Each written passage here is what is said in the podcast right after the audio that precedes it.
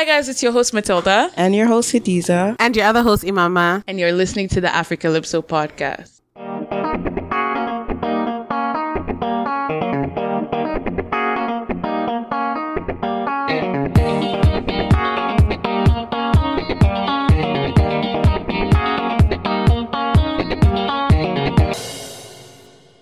Past 10 seconds. No, I know. I said, this one that Matilda is patient. So that I said, now. What happened though? You changes come and say, coming. Oh, it's not up to 10 seconds so that nobody will hit.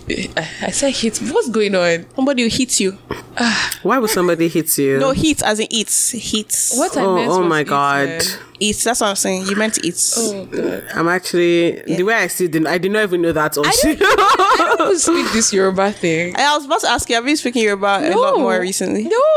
It creeps into it just creeps into your diction. I think you're getting older, so what does that have to do with anything? I don't get. Like, you allow me to what land? Does that actually? Oh, yeah, land. No, don't worry about it. I don't need to land. No, anymore. No, land. No, it doesn't matter. There's some sentences I actually can't say straight. Like sentences, like yesterday I was trying to say a sentence that has a lot of words that starts with H and then A. Like it was a running sentence. Bro, I had to say slow. I actually had to say slow. I can't say it together. Like that I literally so funny. Can't. But what is it about it? Because I don't even really speak language that. It's genetics. It's that makes sense. No, but you really agreed. That makes sense. I'm going to need the breakdown because how does genetics creep into the way you speak? It's like my forefathers are not used to putting H in front of. So how come literally? So over time. So how come 2-3 years ago it was fine? The thing is, she's getting older, so she's coming into her chromosomes. I'm scared. Oh my god! You guys sound like those that December 25th. Have you guys seen that December 21st thing on Twitter? What? What's that? Oh my gosh! How can you? Okay, I have said this to you. So they said that black people, our powers are going to be unleashed on December 21st. Oh my gosh! I saw that. I have to find them. That I was sick. Oh my god! Wait, 1 second. I absolutely have to find them. Oh my gosh! Amazing. Give me 1 minute. I'm going to find this thing. Okay. Maybe that's what's happening. Maybe it's your powers. Your powers are being unleashed. Wait, so what is it that our powers will be unleashed? As in you, the way you don't understand. I'll find it. Me too. We don't understand. No, but you read it now, Shebi. You read it. No, I do understand. I read it. I said these people are stupid. No, it was so funny because I remember I read it and I was so confused. I don't get all these hotel people probably. Huh? Yeah. It's hotel. Yeah. They're always saying things. Well, they said December 21st. Okay, I found it. So they said as black people, genetically, we are stronger and smarter than everyone else. Mm. We are more creative. Mm. Yes, man. On December 21st, our real DNA will be unlocked. A majority will be able to do things that we thought were fiction. Amazing. So that's why you can't fly, Shay gets. And I said you have to learn who we are as people. They want to make us average. DNA to be unlocked. I don't know, but people should be ready. December 21st, your real DNA of December 21st. Tell you what powers was unleashed from. Exactly, you have to tell me the one. I think Matilda, your power is H factor. The power's already starting to spaz. It's because December 21st is like what? No, 1 week. Understand. The H factor is just an indication that my full powers are coming on. So your real DNA is going to be unleashed, Abby. DNA is really stuff that Shango used to do, it's spasm. Thunder. So that's what's coming upon me. But as it comes, the H factor also has to come too. So that's what's happening right now. Thanks. I hope I've been able to convince and not confuse you. False. Guys, please keep us accountable on the 21st. On December 21st, I need all of you to tweet. All you black people. I need all of you to tweet out your special powers that you have now been able to unleash. It's a Monday. Okay, think personally, I feel like mine would be something like I can breathe money. I'll just breathe and money will come out. Your own is you can move containers. You know what? All of a sudden, you wake up and feel the urge to move containers on high sea, the highest of the seas. You know, and, I won't be surprised. And they won't capsize. And they won't. That's the most important part, because if they capsize, then there's no point. But yeah. Anyways, guys, welcome to a new episode of the Africalypso podcast. We're on episode 66 now. Mama, how have your exams been? Oh, I've only written one, but it has been good. When was it? Actually, so like, okay, so the thing is that I don't just have exams. I have like exams and papers and projects. Mm-hmm. So I've submitted one paper that was it was like 10 pages, and I did it in one day. I swear, it's really not by my power, not by my mind. It was actually by the Spirit of God, because how I did that thing, I have no idea. So I had a 10-page paper to do. I did that. It's also by your procrastination, but go ahead. Also by procrastination. No, but I'm saying like the fact I was able to do it that day and finish it that day before it was due is what I'm saying. Yeah. But anyway, so paper is done. That went well. Exams done. That also went well. It went well. And yeah. And then I have another exam on Wednesday, and I have another project due on Friday. So that's what I'm working on today. And then by Friday, I should be done this semester, I think. I say I think, because I think I still have meetings with my supervisor, but I'm not sure. Okay, but anyways, too bad. Yeah, I shouldn't be too bad. So we move. Hidiza, how about you? My week is another week that I don't remember. What's going? Do you remember anything? Your life. Hidiza, are you pregnant? Yeah, I'm pregnant that one today. Actually. Oh, okay. Honestly, that you know, I'm fully. What do you mean? Is there only one potential, or is there other potentials? No, there are several. You know. They it's said true. Nigeria has the highest number of paternity fraud. Did you guys hear that thing about like Timaya come out? You know, Timaya came out and said that his daughter is not his daughter. You know what's crazy? Huh? You know what's crazy? I learned about this last year, and since then, every time I look at people and I look at their parents, especially when siblings don't look alike. Yeah. Especially when siblings don't look alike. I'm starting to look at them like... I don't look like my siblings though. No, you guys look alike. In what? Matilda, you guys all look alike. You can't even say that. But when they don't look alike, I start to look at them like... No, I'm not saying anything, mommy. I believe you. I start to look at them like... Yo, but how are they able to test for that? Like, I don't get where. What do you mean? How are they able to test for paternity? Like, because they're saying Nigeria has one of the highest numbers of paternity fraud. So, like, how do they know? Is someone keeping these stats? 80%. 80% is quite high, man. I'm not going to do it. Because a lot of these men be acting like women are the ones that are causing them to not have children. But a lot of these men are impotent. Have you read The Secret Lives of Baba Susegi's Wives? That one was cool. That was a cool book. So yeah, and you know, for the woman not to go through that kind of thing for something that is not even her fault genetically, she just goes out to... Look, yeah, I mean, I can actually see it though, because like, especially because like lots of Nigerian men also don't like doing the whole fertility testing. Yeah. Like they always believe like, you know, the issue is on the woman. So I can actually see how, because it's like, do you people like just beg wahala? What kind of long stress is this? Do you think this paternity fraud thing is always because they can't have children, or is it just... Oh, most definitely not. I mean, yeah. I would never say that from my mouth, but I feel like recently I have been the person that's always talking about black women cheating. I don't want to be seen that way. Like, I don't understand. Like, what is this self-hate that Matilda, why have you been talking about black women cheating so often? No, it's Are you cheating? Are you cheating, Matilda? Is there something you want to tell us? Remember, we're straight for the kill. Very, very faithful. Oh, I don't cheat. Okay. I could never. Black women don't cheat. It's just you know, this is all the things I've been saying is fiction. Yeah, I think black men cheat more, anyways. I actually do. God, no, I think Matilda. So. Even if it's, I need to put Matilda in my prayers, because I feel like there's some self-esteem issues that I'm seeing. I think that we probably cheat on the same level. It's just that women think better. Like women are able to... So in terms of thoughts of cheating, you can say maybe both sexes. I think execution, I feel like men do it more. No, men just do it stupidly. I think men do it more. Okay. Until we see the stats, 80%. You know what? I rest my case. I actually don't know. But if you were with someone like a husband... like a husband. That's the only reason why she's staying. Right? No. Is that okay? No, a boyfriend, whatever, baby daddy, and then you're pregnant, right? And then you give birth to the kid, and he asks for a paternity test. I feel this is not an army boy interlude, but it could as well be. It really could as well be. Would you feel offended? Yeah, no.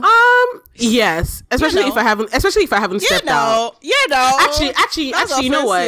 Wait. I feel like it depends on. And I'll be offended still. I can't really think of a reason why I won't be offended. I'll start wondering if the guy is going through some mental issues. Like, as in you have paranoia. Like, actually, you know what? Because it's coming from nowhere. I feel like for me, I don't even wonder if you're going through mental issues. I feel like I'll just start wondering if you are cheating on me. Like, are you cheating on me?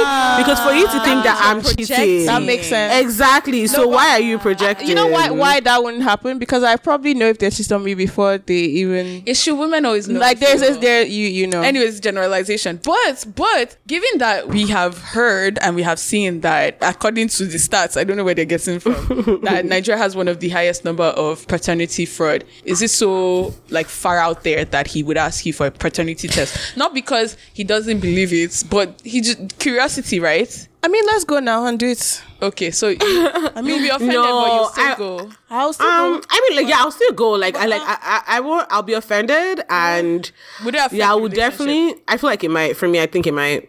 I can't lie. Would it affect what? The relationship? I feel like for me, honestly, I guess if it's marriage, it's one of those things. It's one of. Yeah, I'm absolutely loving the energy Hidiza is bringing today. I did not say it's one of those things. I guess it is one of those things. Yeah, no, I feel like it would affect the relationship, but like Hidiza said, though? Huh? Can it lead to a breakup? If, like I said, if it's marriage, it's one of those things. It's just we died there. Yeah, we'll figure it out. Fight it out.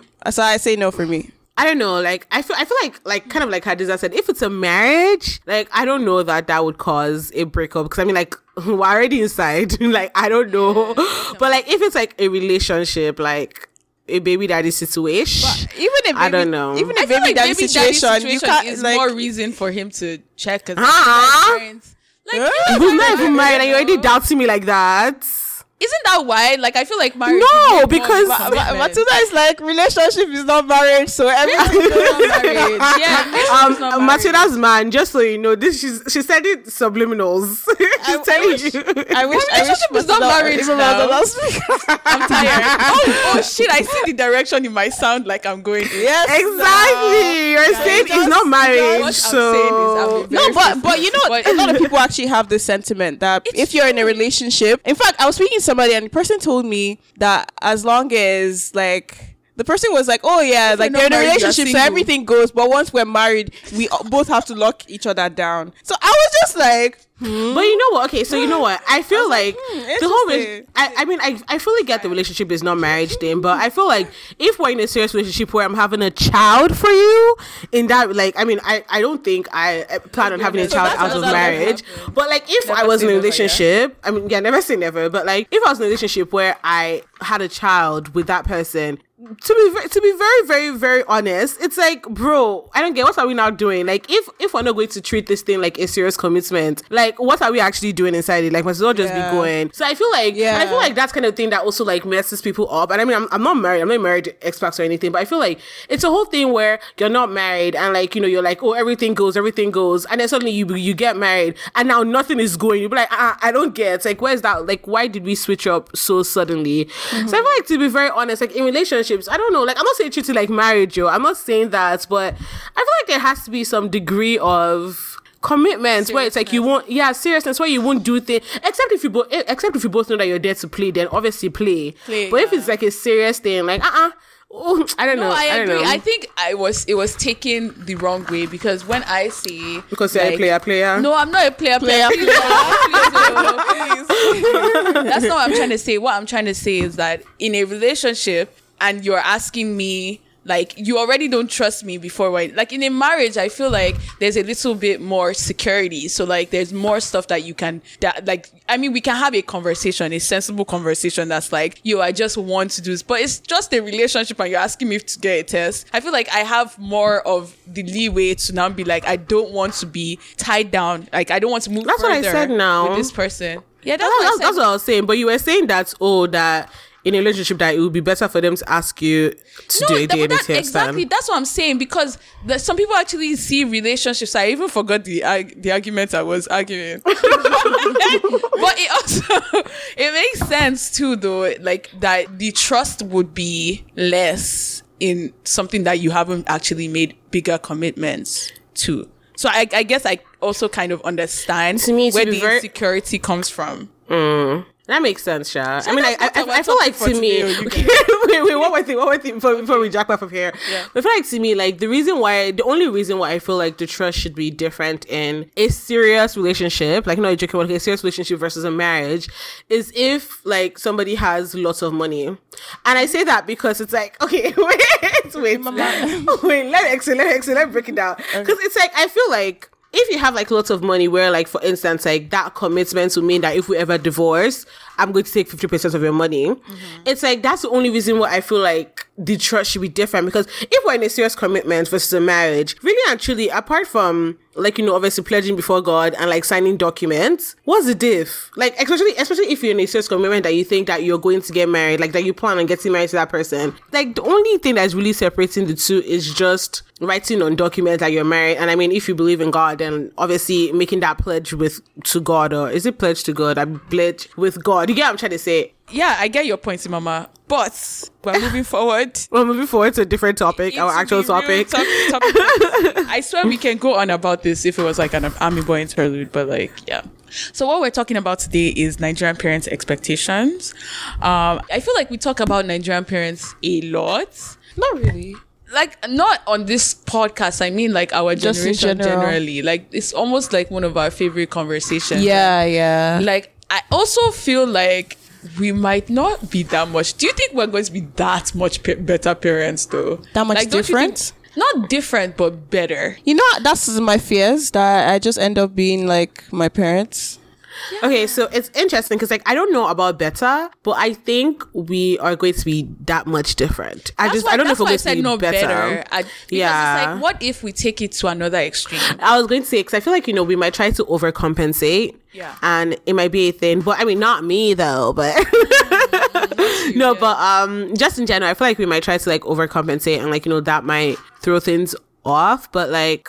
Yeah, I don't know that would be better, but I think it might be different. Because I always feel like, personally, it always seems like when you're good in one thing, you lack in the other thing. So with parental generations, maybe parents are good at one thing and they didn't like the way their parents did one thing, so they did another thing, and then the kids end up lacking in something, and their kids are like, okay, let's do this, but then let's do this, and it's like a back and forth. Back and forth, so exactly. And I think that happens in different generations, actually, because it's like, sometimes you hear your parents talk about their parents, and they skew towards one way, so they try to skew the other way, but then you now see the flaw, you now try to skew the other way, and it's just this back and forth. Mm-hmm. It's never like a good balance, because like when I was thinking about the episode, I brought it up with someone and the person was like, yeah, you're saying all these things about expectations, but like, let's see in 25 years and stuff, like where you are going to be as a parent and stuff, because if you now don't have as much expectations, your kid now grows up a little bit confused and stuff like that. And I'm just like, that one did too, but I can't but still see, like, notice that there were still errors. I know they did their best, but like there's still some errors, at least in the way that Nigerian, maybe not my parents, like, I mean, but like generally the consensus of like Nigerian parents. Yeah. Okay, I have a question. Do you think any parent can be perfect? No. Yeah. I kind of agree. Sorry, go ahead. I don't know where I was going with that, but... No, I think you can be perfect, but you can still do better than. I guess it also depends on what your what do you see as better? Yeah, exactly. Yeah, it's different, right? You know, like if maybe in some situations your parents are considered moderates, and in another situation they're considered extreme, and so on. So it depends on what your marker is for what better is. Or what are your markers for better? To be honest, like. I'm not really sure. I can't really say what strategy my parents use because I feel like strategy. Because I feel like me growing up and our parenting for me like was kind of like everywhere and everything, and like there are a lot of people that kind of contributed to my growing up. So like same. So I can't really pinpoint any strategy in particular. If anything, I'd say maybe less people and maybe have maybe more like maybe less people contributing. But then I can't really say that because you don't know what situation I don't know what it is. Yeah. So for me, it's kind of confusing to be honest. I think in terms of parenting, I really don't know what to say to be honest. So I'm not even joking. Do you think maybe more strategy? Because that's definitely one of the things I feel like I'm going to be more intention in that. I feel sometimes this also veers away from like topic, but it's like rather than parenting and just, you know, trying different things, maybe before you actually become a parent, try to strategize at least like, obviously you like how you want to raise your child? Yeah, how you want your child to be like a general, like, okay, so if I want my child to be this way, these are the things I have to do. Yeah. Rather than just going with the fair. Okay, so in terms of, there are little things like, hopefully I hope to be living like a healthy, active lifestyle. So something, that's something I'd like to impact on my kids. And I kind of have more of a tradition because I feel like growing up, I didn't really have that many like family traditions except Eid, of course, and stuff like that, but nothing really that really happened week to week. So like kind of set like a family tradition maybe. Like, I don't know. I mean, we all ate at the same time, breakfast, kind of lunch, dinner, like that in my family. Really? Yeah. Okay, yeah, that we I never ate. I could never eat dinner without everybody else. Like, it was impossible. So what if you are now just hungry outside dinner hours? You can't be hungry. You hold your hunger, legit. Like, I thought this is something everybody did. I think sometimes we did, but sometimes, not all the time. Oh, this is every time. Man. I mean, like, we had, like, a general time where you'd eat. Like, for instance, there was a general, it's time for breakfast, time for lunch, time for dinner. But, like, we didn't all always have to eat at exactly the same time. Like, it's like, okay, it's time for, like, you know, food is ready, go to the kitchen and carry your food. So we all kind of always carried our food around the same time, but, like, we didn't all always have to eat at that time. So it's like, you are not hungry or something, that you cover your food and you eat when you're hungry. Or like if you're hungry early. Okay, I thought maybe the only thing is if you're hungry earlier and food was not there, then that's really you and your business. You have to wait for food to be there. But just like in general, it's like if you were not hungry, you could actually cover your food later until you were hungry. Yeah. I feel like I've seen people's houses be different, but like in my house, if my mom decides this is what we're eating today and you say you don't like that food, like I hate semo, for goodness sakes, I hate it. Like, oh my gosh, Miss, I don't like. I actually agree. Why like people like, you know, semo? What? It's so funny because I'm really not a picky eater. Like, I eat everything and anything, but semo is just not it. Like, it's not it at all. I don't understand if there's something they're tasting that we're not tasting. But yeah, so if my mom makes semo and then as a child, you're like, I don't feel like eating. I don't like. You go hungry that night. And that's that. Oh, yeah, that's how it is too. That's absolutely. Like, I went to someone's house. Like, I slept over at their house and like their mom was making semo and or something nasty that they didn't like or something. And they were like, Mommy, I don't want to eat. And their mom was like, okay, so what do you want to eat? And I was just standing aside like, what? Like, what? Is this even possible? Oh, that's actually, I'm trying to think. My own house, was it? It was, okay, so like I said, I'm not a picky hit. Yes. Matilda, it was you. It's actually you. It's you that put it into me. It was you that put it into me, but I'm not a picky eater.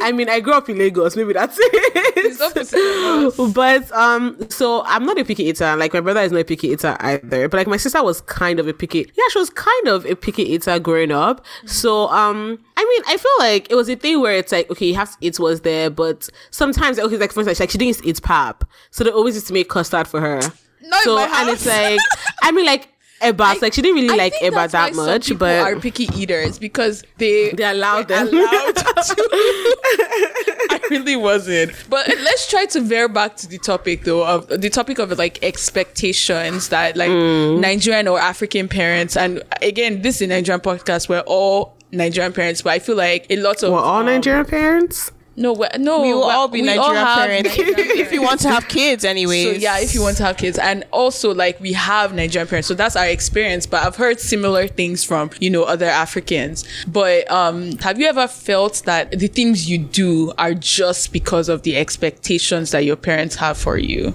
Yeah, definitely. Said without it. I just said period. How about Okay, so I feel like I've said this before. I don't know that my parents are the conventional Nigerian parents. Yeah. So, like, I mean, I feel like sometimes it might be expectations that I put on, that I imagine that they have for me and I put on myself, if that makes sense. So it's like, it's not something that they've like explicitly said or something that like, you know, that they have like said to me really. It's just something that I just think that they might want based off of the way I've seen other Nigerian parents act. So then I put that added pressure on myself. I don't know if that made sense, but do you kind of get what I'm saying? Yeah, I get what you're saying. So I guess just back to your question about if I feel like I kind of do things based off their expectations. I feel like for me, I wouldn't necessarily say yes, because like I think it's just expectations that I have put on them and not really something they have explicitly said. But at the same time, I also feel like, that's how I answer that question. I don't talk too much, but yeah.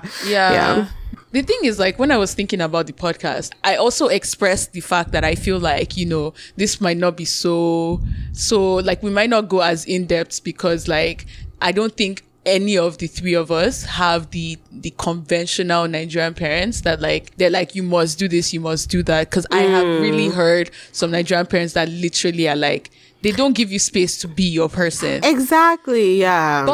But then Hidiza brought up the point that she feels that it might be a thing that you've internalized this so much that maybe I'm just putting this as an option. Maybe you're just one of those people that have internalized what your parents want for you, and just made it kind of like your person. And the reason why I say this is because I feel like when I've tried to break away from that mold, I have received pushback that has been not what I'm used to in terms of pushback, right? Yeah. I'm so used to being the literal model child of what they want in a child, and then I'm trying to break away and they're like, hello, there's pushback, and you can you're just like, you know, kind of thing. Because you might think that you are you have no expectations if you are in line with their expectations. Yeah, the expectations. Exactly. Yeah. I mean, think about it. All three of us on this podcast did engineering. Yeah. So I mean, here we are. You know. Okay, but you know, I feel like a good example would have been, when I was growing up, actually, let me use my sister for example, and maybe I should even call her to give and her story. Did she also do engineering? No. So she did engineering, but for instance, like when we were growing up, I think she was supposed to be like a fashion designer or like an interior designer at a point, which like I would say is like, obviously, it's not like you're going to be a DJ and like a Nigerian person starts screaming like G-Geds, but like it's not necessarily it's not the norm to like, you know, want to be like a fashion designer or like a, but it's like, I don't want, from what I know of, and obviously this is me speaking outside because like maybe they may have reacted to her differently that she has not shared, but from what I saw, like it didn't appear to be exactly, it was like, I mean, like they, like I know they did have conversations like, just before you do anything, like kind of be sure that you want to do it type thing, like, you know, just be sure that you know why you're going to do this and like, you know, all of that fun stuff. But I don't know, it just didn't seem like there was an issue. And actually, you know what? Let me. Do you know why she eventually went into architectural engineering? I think because could that not also be a factor of the environment as well? Because it's like, maybe it wasn't necessarily your parents, but like maybe she kept saying this design thing, and somebody somewhere was like, "Sis, what do you mean?" 1 second, she's here. Let me actually ask her. Okay, right. We are back. So she didn't want to comment. So I essentially asked her, and she was like, so it was fashion designing at first, then moved to interior designing, then architecture. So she did say that, like, you know, it was kind of the thing where I said that my parents were just like suggesting like, I mean, just be sure that you kind of want to do what you're trying to do, or like, or be sure that like, you know, it's something that you can get a good job in, or just be sure of your choice in general. So then I think they gave a suggestion about interior design. Oh no, then she was like, how about interior designing? So then she started looking into that, and she was actually going to do that. But then like my mom had given another suggestion, like, interior designing is under architecture, like, you know, think about that. And then she thought about architecture and read up on architecture, and then she saw that she actually did like it, and that's why she went into that. So I feel like it was the thing where, I mean, I feel like this has been my experience growing up as well, where like my parents did not necessarily come and be like, you must do this, you must do that. Like, it was more of like suggestions, like, oh, have you considered, like, even with me, I wanted to go to med school, and it was something that I had put in their head for the longest time, like med school. That when I decided med school over their heads, why? No, they thought they were about to press of a doctor. Why? No, honestly, they actually did. Like, it's so funny because they actually did think that they were going to press of a doctor, but that's so we see how. But anyways, and then like whenever I now ended up switching to like just be like, okay, I really really like biomedical engineering, I want to stick in that. Like at a point, like my mom was actually like, because she wanted to be like a one of a doctor, she was like, are you sure, like, you know, is this something, like, you know, have you thought about it, like, are you sure that you're not just doing it because she was like, are you sure you're not just doing this because the bragging rights should have heard. Do you get? But it's okay, she can brag with my masters. But she was like, oh, like, are you sure you're not just doing this because you don't want the like stress of med school, like, you know, are you sure it's not a thing that, like, are you essentially sure is what she was trying to say. And like I feel like after I had just assured them that I was sure, it's like they were okay with it. I feel like I just found out like in lots of places in my life, my parents, where it's like as long as you assure them that you thought about it or you're sure about what you're doing and you're not just doing it because of like one reason or another, usually they're able to actually just like let you do what you're trying to do. Mm-hmm. Actually, that's what I've seen in my life. But yeah, I feel like I agree as well. I feel like our parents are probably more progressive with that. But I think schooling is a very big one in Nigeria, like one of the biggest expectations. Like I think I know a couple of people that like their parents edged them in the direction of like, you know, doctor, engineer, what's the other one? Lawyer, yes. And then they do it for a bit, you know, they graduate. Because I actually feel like Nigerians are capable of doing a lot of things. Like we will set our minds to it, we might get the best grades and stuff like that, cram, but then we'll come out and like just not be happy people. Yeah, so it's like I've seen that in so many instances. But it's not just even education though, like it's also when you now come out, they also want to dictate, you know, the way your career goes as well. Like I know a lot of people's parents that are like, is it not time for a master's? And I think that idea is really bad, because like especially now, and like in Canada specifically, I can't speak anywhere else, but a master's isn't really useful until like you actually know what you want to do with it, because you see people coming out from master's degrees and having undergrad jobs with it. Yep. So it's like, and it also really depends on the field you're trying to go into as well. Exactly. Yeah, some fields require masters, I guess. So I think it's this idea of, because you know, they grew up in a time where I think masters were like, oh my gosh, like I don't know, what is it about a master's that's so big for them? Higher income? I don't know. Yeah, maybe higher income. Yeah, to have higher income. And also, I feel like it also just be like the education aspect. Why are we so big on they give, education? They look like at education accolades to give you promotions and stuff like that, basically. Do like you how think? I feel like I know a lot of people in Nigeria that have all these certifications and stuff, but it doesn't, they've not practiced it. Nigerians love education. No, oh my God, Nigerians love education. Like, they love doing a course, they love doing certifications, they love doing all of that. Like, they love it. I don't know what it is. But you don't practice it. Like, you know, a lot of people that are like, okay, you go to an event and they'll be like, welcome Mr. Doctor Ekene or something. He'll be like, MSc, DDC, PhD, Doctor MNG. They just love it. It doesn't make sense to me, because I feel like we're also a people of, we love education, but we're not that educated. Do you know, like, the education just passes through. You're getting it just to get it. I know someone who graduated law school, right? Recently. And I was like, oh yeah, what's the next step and everything? Like, why law school? Because like, you know, your undergrad wasn't really in law and stuff. He said, well, he just got it so that he can be, you know, so that he finished undergrad, and he was like, so what now? And he was like, he needed something to, you know, make him feel a little bit, you know, bigger.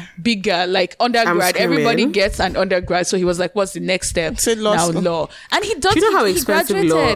Right? And he graduated. He actually doesn't want to do anything with that law degree, but his parents, you should have seen his parents at the graduation. My son just finished law school. Put some respect on him. Like, do you get that kind of thing? And I think that's what we love. And I've even found myself doing that. Like right now, I'm planning, like I've been out of school for a couple of years now, and I'm like, next step. But it's like, I don't actually want, like, I don't think I'm actually that passionate about it. I'm just like, I feel regular now. Yeah. Like I feel a little bit too regular. And that's why I feel like I've internalized those expectations. Like, nobody is actually rushing me into engineering, like into a master's. I feel like I even brought it up with my dad, and my dad was like, okay, but like, where's your experience with this engineering that you want to get a master's into? What you want to do. But I feel like he's not pushing me to achieve the next thing or anything, but I want to get that, you know. You want to feel bigger. I want to feel bigger. I should get, you know, and I feel like it's an underlying expectation, even though it's not there, you know. How about you guys? Have you felt any push in your career, like your career direction? I mean, with any push, what do you mean? Expectations, basically. From parents or aunties and uncles, because they are parents too. Oh, aunties and uncles, definitely. But like, to be very honest, like, I don't know that... oh my gosh, I love my aunts and my uncles, and they also basically raised me along with my parents. Like, yeah, I had many... I think that's what I'm asking. They are still parent figures almost. Yeah. But like, so the thing is that as much as they are parent figures, and I love them and fully respect them, I don't know that when... Yo, it has to be a lot. But like, I don't know that when they say something like, oh, she get her master's, I'm like, oh, I'll go and get my master's. She gets. Mm-hmm. Like, I feel like I obviously value their opinion, but I don't know. It just, it's not as heavy an expectation on me. Like, yeah, it's not as heavy, like, a burden or an expectation on me. Like, I'm just like, okay, like, I've heard you, that's great, and I just keep it moving. It's like, if I want to do it, I'll do it. Like, it's like, you said something and your voice has been heard. And that's it. But it's like, if my parents said it came from your parents. Okay, yes. Oh, definitely. Yeah, it would be different. Like, if my parents said it, I'll probably be like, maybe I should actually think about this a little bit more. But if like an auntie or an uncle said it, like, I mean, I will consider it, but not really like that, to be very, very honest. And it's not, like I said, they also raised me as one. It's not the thing where I don't respect them. It's just, I actually don't know why, but it's just how it is. It doesn't hold as much weight. Yeah, it doesn't. How about you, Hidiza?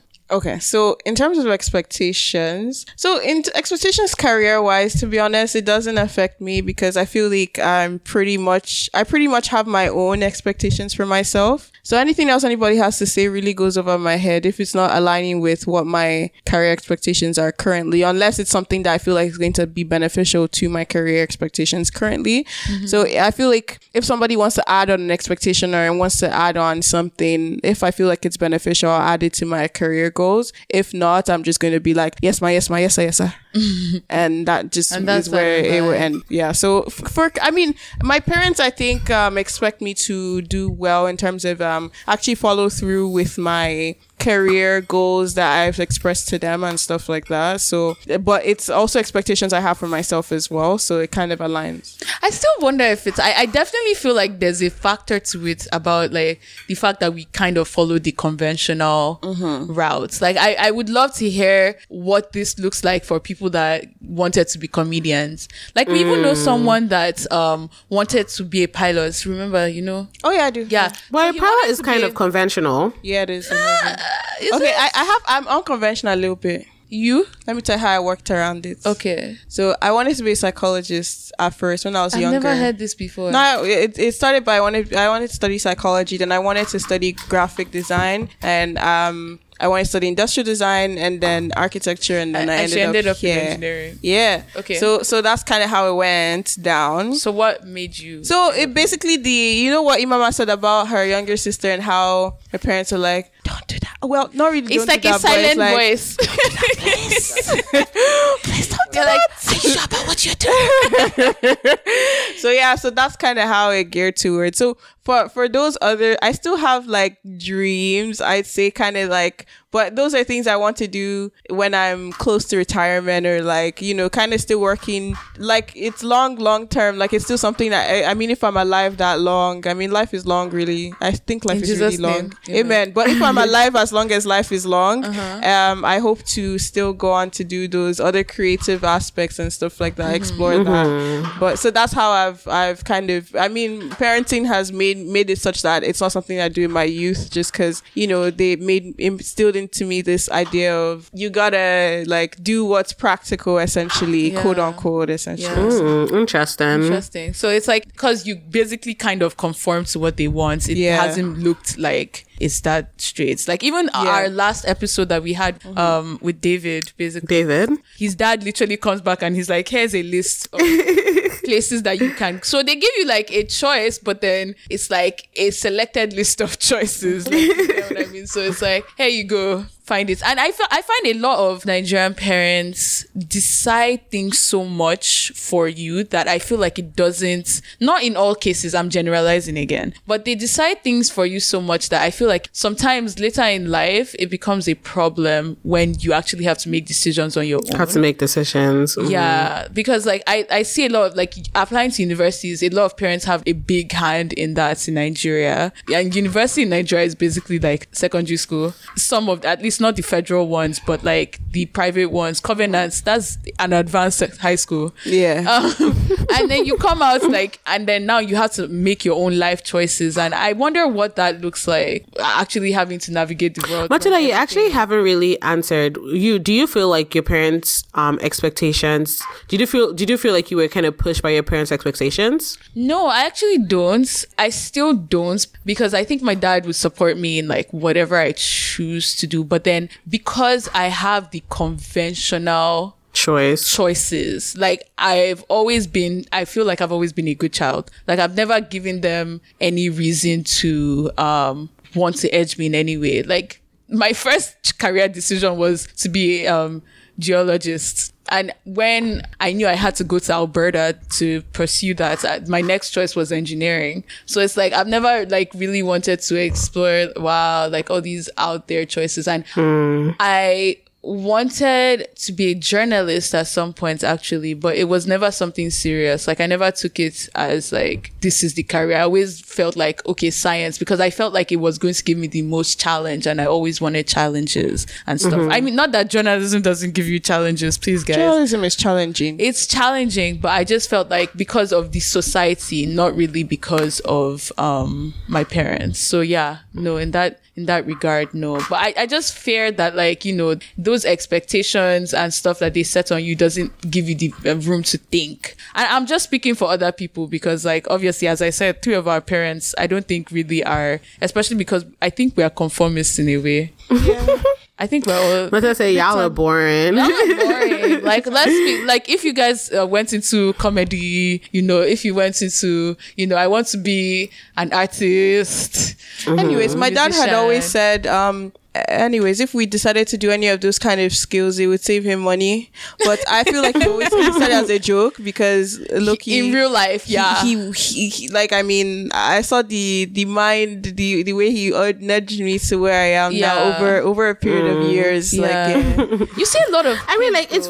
Sorry, go ahead. Imama. No. Like I just going to like I feel like for my dad at least. Like I mean, my mom is a businesswoman. I don't know if that's conventional, but like, I mean, like it is conventional business. What? Yeah, I think for Nigerian, okay, women, for Nigerians is what I mean. Okay, yeah, for Nigerian women, yeah. But I mean, I was going to say like I feel like I had a conversation with my dad one time about something that was not conventional. Like, you know, imagine if I did this, and like it was not conventional. And essentially, what he said was like, and I feel like to be very honest, before he even told me, I would have even told you this about my dad. Like, he was like, I mean, you can go ahead and do it. Like, he will fully support me and he will fully be behind my back. Like, you know, and like, he will fully support me. But he did say that if anything did happen in that thing, essentially he was like, oh, be sure of what you're doing, obviously. But like, if anything did happen in what I was doing, that was like a negative effect of what I was doing, mm-hmm. that like, it would be up to me to handle it myself. Obviously, he would support me and he would give me the much in the support, but it would be up to me to kind of figure it out, mm-hmm. and like, you know, just handle it myself. And so yeah, it was a thing where it's like, you know, I have your back,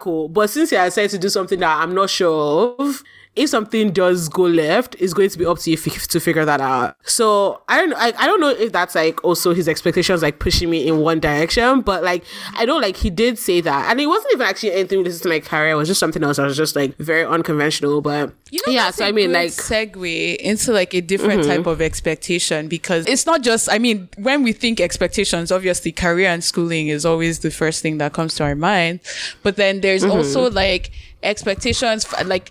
Okay, now you've graduated and you're making money. A lot of Nigerian parents look at their children as insurance plan, like as an investment, a retirement plan, life insurance. I don't know, but like I just feel like it's not obviously. Okay, Matilda, how many insurance plans do you know? You know what I'm saying, but I just feel like what was that going? Okay. I forget what. You were at life insurance, house insurance, car insurance. And this, sorry, This again doesn't really apply to us much because like I still feel like our parents are well to do, but like in lower class people, they pour a lot into their children expecting that they don't even save towards retirement and stuff because they believe that you are the investment. Like, do you get what I mean? So there's this expectation that when you get to a certain point, you will pay for like back. Not even pay forward, pay back.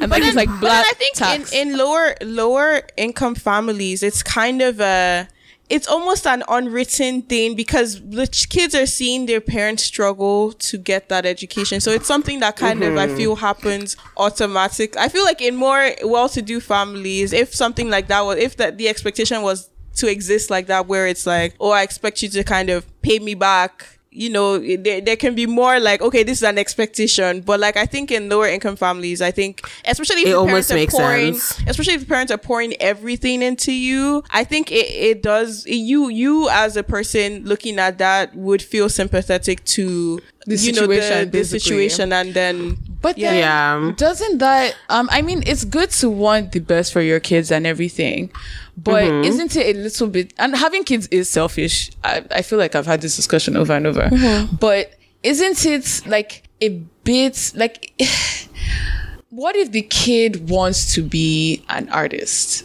and you edge them in the direction, you edge them against that just because you know that if they're an artist, the likelihood of them not being able to support you is lower. I mean, but the thing is, like, sorry to cut you, Hidiza. No, but like, I feel like the thing is, to be very honest, sometimes I do understand why, like, for instance, like, I was saying, like, when my dad said the whole thing about, like, you know, if that thing goes left, you know, it's going to be up to you to figure it out, Like, I feel like I understand it to an extent because it's like, especially when you're in a country like Nigeria, where really and truly, from what it has looked like in the past, the people that made it were not people that were, it's like, when you think about it, though, in Nigeria, like, the people that have, like, that are more secure, that have, like, a more secure future, like, that are just basically more secure. In the past, it really did look like those were doctors, those were lawyers, those were engineers. Yeah. It didn't look like, even the bank herself, there's lots of commerce there, jiggets. Like, like really and truly, it was more of like a security thing where it's like, okay, these are the people that made it. So I feel like in a case where, especially you have this young child who is like, what, 16, 17, it's like, they're still a child. Like, they're not really, like, they know that they know what they want to do. And like, obviously you believe that they know what they want to do. But like, I feel like to an extent as a parent, you want to be like, I know that you might think this is best for you, but you know, it might actually not be best for you just based on where we are in the world. If you went to Canada now, like, I feel like if I grew up in Canada, I don't know that I would have actually been I might have been like a biomedical engineer, but like, I don't know. I might have been something else because like I was good at multiple things. Like, so it's like, I feel like I might have explored maybe, I don't know, swimming or something else. Like, I might have done something else, but it's like, the Nigerian parents that relocate here when their kids are younger or give birth to their kids here still carry that mentality here. But like, it's still, see, I feel like I get it to an extent because what I'm saying is that even here, like in those days, but not like, I'm saying those days like those years ago, but like in like the past, really and truly, the people who were mostly successful, they were not, I mean, the artists were successful, but like, yeah, they were not really like graphic designers and like that. It's not that you're even seeing like software people and like all people really, really come up and be like, oh yes, like, you know, tech bros, all of this, we have the money. But so before, it wasn't really. Exactly. It's like, I get that, I know I've said a lot of words, but you get what I'm trying to say. Yeah. I feel like it was just a thing where they're just trying to kind of push them more towards what they know would work. Because if they knew that being a footballer would fully work for that child, footballers make a lot more money than like engineers. Yeah. So like, I feel like it's something that they would have pushed them towards if they knew that it was going to work. But if you're like, bro, this is not going to work, and I have already supported you and raised you for what, 20 years, now you want me to continue working for another 50 years because you're going to do something that's not going to work? Like, I don't know. I feel like I guess it's to an extent. I mean, like, the expectation is now not because of them. Sometimes that doesn't come from I want the best from you. It comes from I also want the best for me in my retirement. Do you get what I mean? Like, okay, for example, I mean, and this is might be a little bit diverting from like that point, but like even well-to-do parents, when they look at you as an investment, they might not look at it necessarily as like pay me back in money, but pay me back with control, because it's like, okay, I've poured XYZ into your life. And so now that you've graduated, I expect you to do the things I want you to do. Do you get what I mean? I want you to marry X and Y person, but I okay, that one I can't justify. That one I can't justify.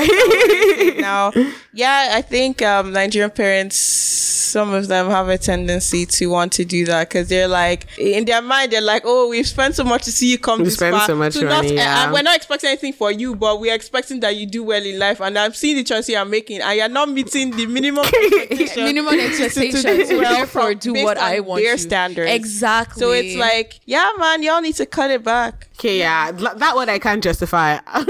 So you feel like financially it's fine, even if the person is clearly not happy in the line that you are expecting. So like, I mean, so the thing is that I will say it's fine. Your life by you can take my money, don't control my life. No, but like, I mean, if you want to be an artist, and obviously maybe the first couple of years of being an artist is struggle, but eventually maybe you make money, and that's what makes you actually happy. Mm-hmm. But they want you to be a doctor where like you actually don't have but I think it gets to a point where you get to an age where it's now a decision you should feel more free making, unless you come from one of those families that it doesn't, their whole thing is money, and then they use money to control you as a person. Mm-hmm. Like I think it gets to an age where, you know, you've studied something and you know it's for your parents, and you then decide, all right, I did this for my parents, now I'm gonna do something I want. You're free to make that decision. But that, you know, that sets us back in life. Yeah, you know, a lot of times. Yeah, like Nigerian kids, like even that person I was talking about that once wanted to be a pilot, all through undergrad he had been saying, I want to be a pilot, I want mm-hmm. to be a pilot. Then he graduates and everything just to satisfy, okay, here's you guys' degree, mm-hmm. now let me go do my thing. But now they spend so much money towards the degree. Now he's like, okay, now where am I going to get the money to fund to do this thing? So he has to use his degree, work a little bit, get money, and then go back to pilot school, aeronautics school, I don't know that. He has to go to flight school. That's it. Thank you. So now he has to go back there, but then in those years that he has lost, his age mates that just went straight into from high school or something, yeah, exactly, are maybe even much better because they've developed their skills like over the years. Mm-hmm. And I was even talking to him recently, and he's just like, I beg, it's too expensive, it's not even practical. It's so and sad, then that dies. It's so sad. Yeah. It's so sad. It's so okay, sad. Wait, I have a question though, and I mean honestly, this is not me supporting that, because like I said, like I understand it to an extent, especially when you come from like a poor family. But like, I'm not saying that I fully support it. But in a case where, for instance, and like to be honest, becoming a pilot, I think you make money. But let me say not a pilot. Let me say something where you want to become an artist as well, like a drawing artist, not like a singer artist. So I feel like with art, like I've seen people. Okay, you know what? Let me not talk about how much they make. But essentially, say this person wants to become an artist, and their parents were not so well to do, whatever, and like they ended up being like, okay, you know what? We'll support you. You become that artist. They paid their way through the uni, like university degree, every single thing. Now they become an artist, and it's like they're not making money, and it's been like over 10 years, and they're still relying on their parents for support, and they're not making money, and it's now 20 years, and their parents are old, and instead of retiring early, their parents are still having to pay for this child, or this I guess child, because it's their parents' child. At that point, I'm not saying that the parents should have forced them to do something else, but like I guess my question is, like, wouldn't you be able to see why the parent would have kind of like directed him to do something that might be more practical at first and maybe do what they want to do after? Not saying I support it, but like, do you kind of see where, because it's like, if like you're going to keep some, because obviously it's your child, nobody forces you to bring a child into the world. You brought that child into the world, and it's your responsibility to take care of that child. But I feel like after a specific age, if that child now almost becomes like not a burden, but like it's almost a burden to you, because it's like you can't retire early. You have to continue supporting this child until you die or whatever it is. You don't actually have to though. So they should just cut the child off? No, not completely cut the child off, but like you can still like express to the child when they're making, like there's nothing wrong like with expressing to the child, like when you do whatever field that you choose to do, you need to make sure that you excel at it, and then you pour a lot into the child when they're like, and you also create that expectation of, you need to also make sure that this is financially viable. Let them know where you are financially and when you want to retire to. So sis, like after 18, after 21 or whatever, you need to make sure that you at least you can make those cuts. Like, okay, if artistry or whatever isn't working for arts, what is wrong with my? Why is it so hard for you to find words today? No, I really don't know. But like, if being an artist is not working for you right now, maybe you're gonna have to get a more practical job, because that's something you can do while you do art on the side. But it's not to discourage them from doing what they actually want to do. Okay, but in a place like Nigeria, like, I mean, to be honest, like, I'm not Nigeria. For discouraging. Yeah. But exactly, I was like, in a place like Nigeria, where like, see, you want to even becoming like a biomedical engineer, to be honest, in Nigeria, like, I don't even know what I can, I mean, opportunities. I have so, like, limited opportunities. And it's like, sometimes come, okay, for instance, like, my sister did, I'm not going to say her full degree, but she did something that's related to like, green energy and like all of that fun stuff. Like, I just feel like, imagine if she was in Nigeria, where like opportunities for that field are just like so limited. It's like, as a parent, I would understand if a parent is like, okay, babes, I love you, I support you, but like in Nigeria, oh, I don't know that you should be doing that. Like, do you get? It's like, I feel like I would, I don't know, man. I feel like I get it to a degree is what I'm trying to say. I feel like I get it. But I think we, like, as Nigerian parents, we also need to, I said as Nigerian parents, Edakun, please. I told you you were pregnant last week. Stop it. I told you you were pregnant last week. I told you you were pregnant last week. Put in the fear of God. Stop it. And we came up with a name. Stop it. Miranda. Miraculous. I was giving him what of miracle, no? Miracle. No, you have to make it like a verb. An adjective. But I feel like we in the future need to take away the selfishness from it a little bit, because some people also do it not even because they don't have the money to get these children to do whatever they want, just so they can have bragging rights. So you can be like, my daughter is a doctor, my son is an engineer, but it's like, is he happy as an engineer? And like, is he even succeeding as an engineer? Because if he has no passion, his career might just reach one level where it doesn't really go much further, because that's not his passion. And like, now what? Like, you know? So I think, yes, there are real factors, and I agree, there's real factors to consider, but then the selfish factor when you are raising them should at least try to like kick back the selfishness a little bit, because I feel like it comes sometimes, most times anyways, that I've seen, it comes from a place of self-agenda, not really what is best for the child. That's fair. I agree. Exactly. But then also, the expectations don't even come with just that. It's marriage too. Like, Nigeria as a culture, I think we look at women and commodity. We think after 30...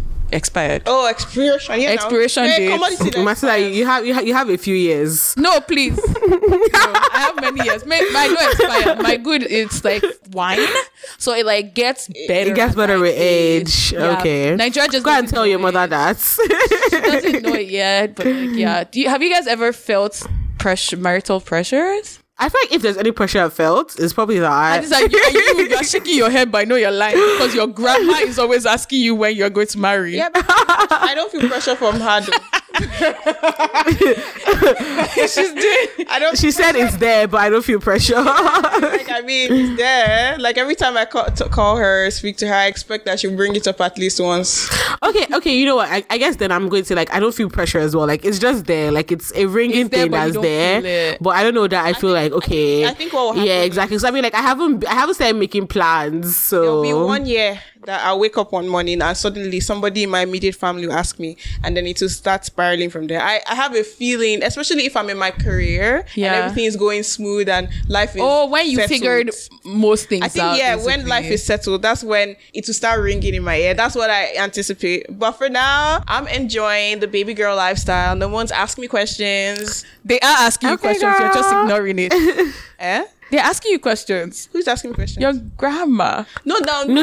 She's saying her immediate family. Like, nobody's asking me questions. Like, nuclear. So I'm just living baby girl lifestyle. Honestly, they're asking me questions in my immediate family, in extended, in all of the families. But honestly, I mean, honest, what can we, like, I just feel like there's just so much that I have to do. Like, okay, wait, let me. But it's just more like, if you want to get married, then these are things you should consider. What? They're saying if? Yeah. Oh my goodness. They're giving you options? Hadiza's family is so progressive. So progressive. So okay, I feel like here is where my family is different. Not that. But it's not if you like, really choose whatever career you want, but marry. Like, kind of like, if marriage is what you're going for, this is what you should consider. Yeah. But then there's still undertones of when you get married. Like, they still make statements like when you get married, when they're talking, but then it's mostly an if statement, and they make when statements occasionally. Ah. So the expectation. Anyways, they told me to introduce them to man by the end of this year, so. Even though it's December 13th. Well, we have like what, 20 more days or less than 20 more days. Ripe, we move. Ripe.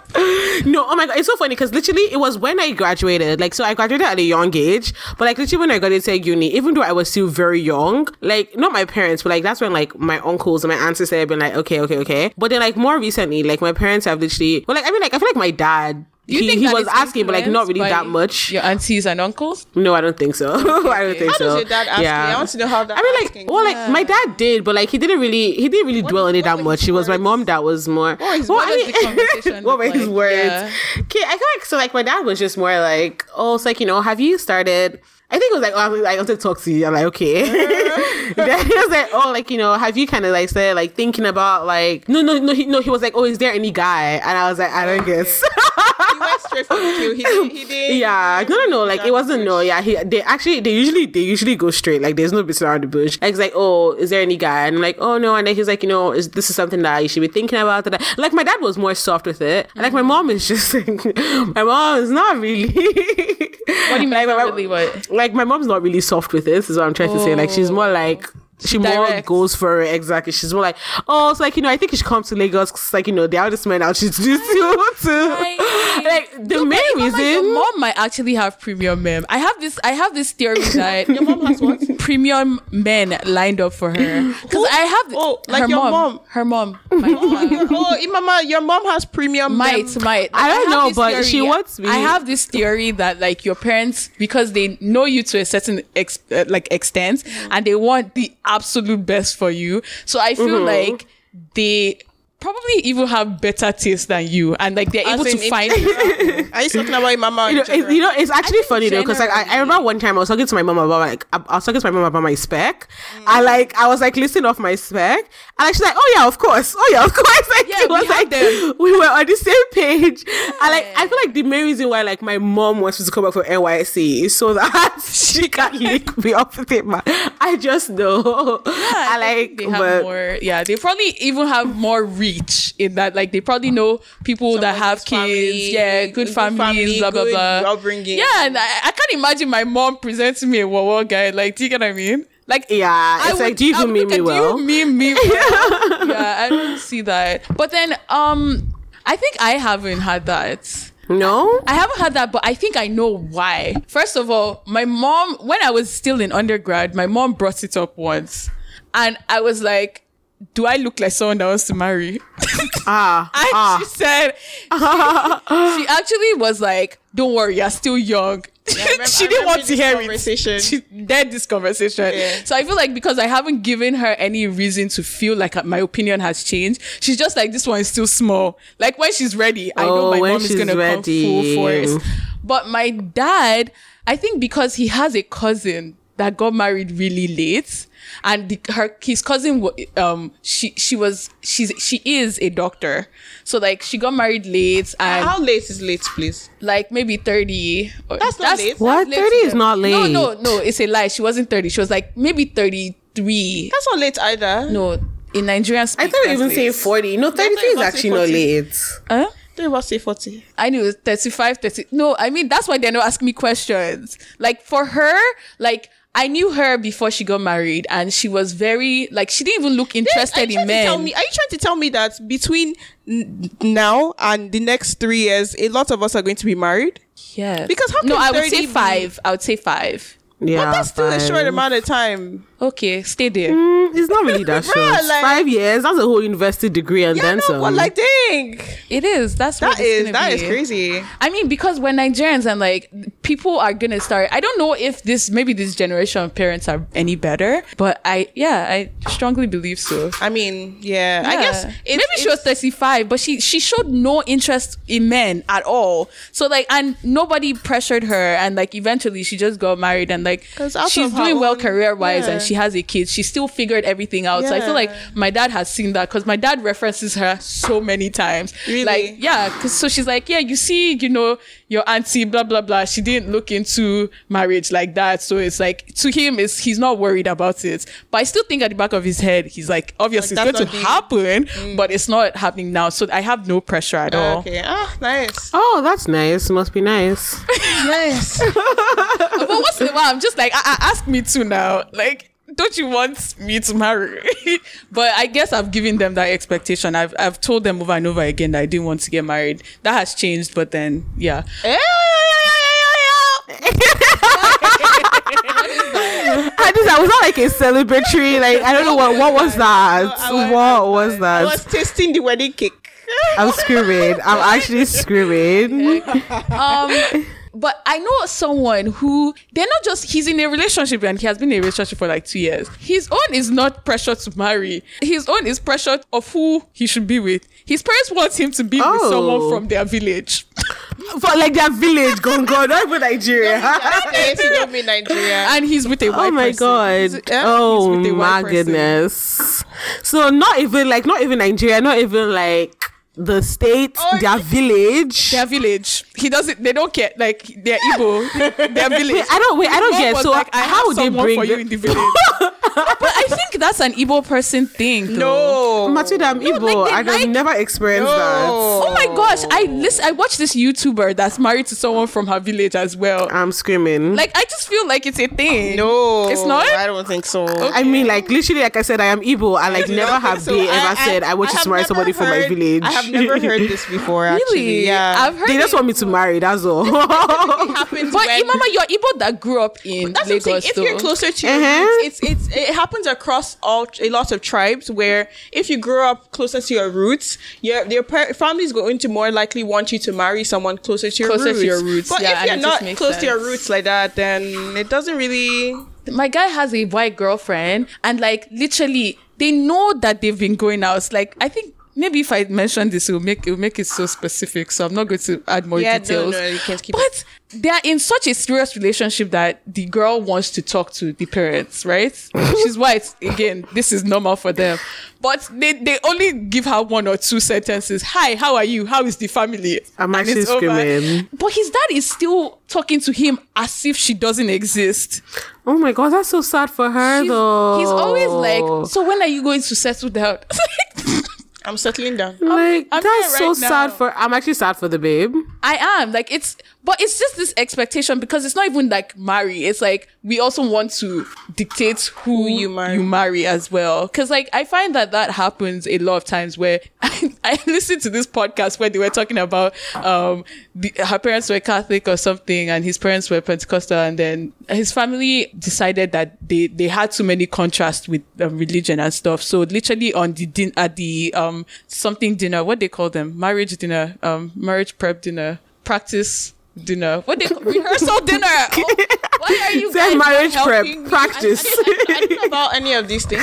Okay, yeah, the rehearsal dinner. Yeah. Their families had a crash and they swore that they must not get married. But the two of them were like, they don't care. Like literally, they talked to the person that was going to officiate the marriage, and they made sure that like. They moved the wedding to earlier so that the family wouldn't know, and they hired like bouncers to make sure their family wouldn't go in, and like they still got married.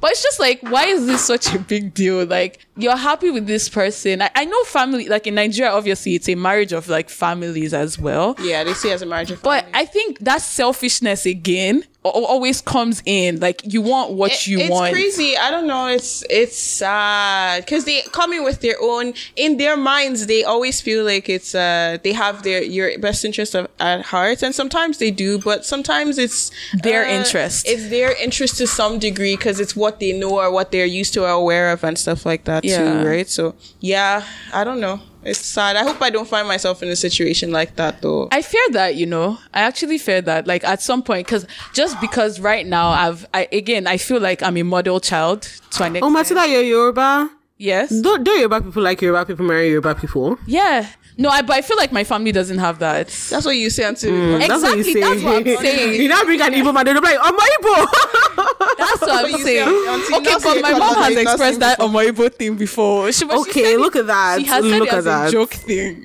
But I don't know if when until you seriously bring somebody in and then she's not like... I don't know. But it's Nollywood. I think Nollywood plays a very big role in this thing. Like, all she really probably knows about Igbo people is that, you know, that whole cutting hair when the husband dies, drinking his... what they wash the dead person. Oh, yeah, yeah. Do you know what I mean? Like, they imagine that you suffer in the marriage or whatever. But it's just like... but you know this person, like, obviously before you marry a person, like, you know the person, you know their family. You can't see it as all Igbo people, you can't see it as all Hausa people or whatever, but it's always this selfish agenda and just this idea of like not wanting to expand your mind and stuff. But I think last is like religious expectations. Do you think that your parents have that for you? Like, if you turned out not Christian or not Muslim? Oh, yes. Yes.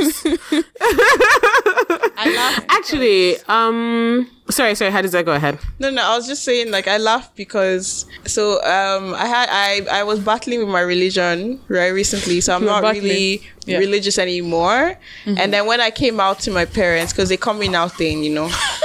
I'm screaming. My dad said, he feels so bad because he, at that moment, he felt like, maybe... like he let you down? Yeah, in some way, like, maybe he should have instilled more... strict rules. Like, more way, you have to... But he himself is not very... he's not... like, I mean, recently, he's become more religious in some way, but... I mean, he's not. Mm-hmm. In fact, growing up as a kid, I used to be more like, I used to be looking at my dad and be like, Daddy, let's go and this thing. Like, he wasn't a big religious person like that. Or you used to say, let's like, go I used to like, yeah, I was like, stuff. Not go to the mosque, but I'd be like, Daddy, let's pray together, stuff like that. Okay. Yeah. So yeah, like, I feel like he feels like bad a little bit, but I was just like, I mean, it could have happened even if you were you were strict. Yeah. So I feel like, I mean, the expectation is there that they hope that I hope my extended family doesn't listen to this, because this will be proof that I am crying. This will be proof that, because this is not Hidiza, it's Fatima. That's why I'm avoiding. We have a guest on the episode, Fatima. Because I've been telling, every time they call me and they ask me if I'm praying, I tell them yeah. So but what's it called? Yeah, basically, I mean, they have the expectation that you should be religious. My mom was like, it doesn't even matter what religion you are in, just be in a religion. You know, how are you going to guide your life? If you have kids, how are you going to guide them and stuff like that? And I was just like, yeah, that makes sense to me. Mm-hmm. But right now, no. So yeah, I feel like for me, if I ever did decide to not be Christian anymore, I love how you said it with a laugh in the back of your throat. I feel like my mom would take it harder than my dad. I feel like I think my dad would probably want to know why. Okay. Like, I think with everything, like, my dad is just always like, what? I mean, not like he would agree, but like, he just kind of wants to understand where you're coming from. So I feel like he would be like, why? Like, explain to me. And I feel like he might just ask a lot of whys, and like, if he thinks that I'm okay with my decision, not that he would be okay with it, but he might be more supportive. I'm like, okay, you know what? I'll pray for you, but like, I guess like, you can like do what you have to do to get where you have to get. I feel like my mom would be stressed. Like, I think like she would definitely like try to influence me as much as she can to keep the Christian faith. So like, I feel like it would be a thing where my mom would definitely be very, very, she'd be stressed. I think she'd be sad. I think it would definitely stress her out. Yeah. What of you, Matilda? You know, I tried my best to try to think about this, but I actually don't. I have no idea. Like, I have no idea whatsoever, because like, again, I stress this so highly. I've been my parents' model child that like, even for example, I'm the one that goes home and I'm like, okay, guys, we need to pick up this nightly prayer thing. You get what I mean? Oh, really? Yeah, like, so, but I still don't talk to them about the intricacies of my faith and stuff. So if there was a point in time where I was low in my faith and stuff like that, they wouldn't know. So like, I really don't even know what that looks like. But I was having the conversation with someone about it and like how I feel like a lot of Nigerian kids, like no matter how much you raise them in a religion, like for example, how Hidiza's dad feels like he could have done more. But even if he did more, I know so many people anyways, that their parents raised them so strictly. In fact, Imama, you know, we both know someone that grew up like strict deeper life, and like, you know, is she deeper life? No, her parents were deeper life. That's why she wore no earrings on her. No, like I thought she was like in another church, like I think Apostolic Faith, not deeper life. Yes. Oh, actually, that's interesting. Like I mean, like I figured it was one of those churches. They didn't want her to wear trousers. Her hair was natural. No, I mean, like, well, like there are lots of churches in India that do that. That's not just deeper life. So I thought it was like Apostolic Faith or what? Yeah. No. Matilda, yes, there are lots of churches that do that. That's not just deeper life. Mm-hmm. Like for instance, okay. Yeah, the church that goes to, they do exactly that. What church is that? I think he goes to. I have to ask him, but like remember same thing. Oh, she wasn't deeper life. No, they're not deeper life. But not everybody's deeper. Used to wear trousers. No, but it was because like their parents were lost, like they were a little bit calmer. But like his church is exactly the same thing as deeper life. Like I think they came from deeper life. Yeah, but like, if you come from deeper life, you matter that there are other churches that don't come from deeper life that are not deeper life. Interesting. Okay, I might just be ignorant about that. But her, no, but I mean, I get what you're saying. Yeah, go ahead. Yeah, but her, she like, you know, her parents obviously tried their best to instill like, you know, this religious thing, and it's very good for kids to have foundations. And I think maybe this is an expectation. After the conversation I had with the person, I was like, okay, maybe you should have an expectation, at least hope that they turn out the way you want them to turn out. But I feel like the reason a lot of kids, like Nigerian kids, like when they go astray, is because like all the pressure. There's so much pressure, and you're not even opening any channels for them to even talk to you about it. Like it's not up for debates. You will be deeper life, you'll be Catholic, you'll be, you know, and there's no question to it. So it's just like that expectation, I feel like, is something that needs to be explored more. Because I know so many people that are atheists right now, but they don't tell their parents. Like, their parents probably think that they are practicing Christians and stuff, or Muslims. Mm. So, yeah, but I mean, there's no solution to anything we've just talked about. We just wanted to rant a little bit about Nigerian parents. We love them, though. Yeah. We love them. And yeah, that's the end of this episode. Don't forget to follow us at AfricalypsoPod on Instagram and Twitter and Facebook. I could have just said Instagram, Twitter, and Facebook. But yeah, and leave a comment. Like, I don't know. All three of us had experiences where our parents were like less like the conventional Nigerian parents. But if you have had more controlling Nigerian parents or African parents, like I want to hear from other Africans, really. Like, is this similar? And like, is there anything we left out? I really, really, really am curious. So please reach out to us. Let's hear about your experiences, and we'll catch you later, right? Yeah. Right. See ya. Bye. Bye.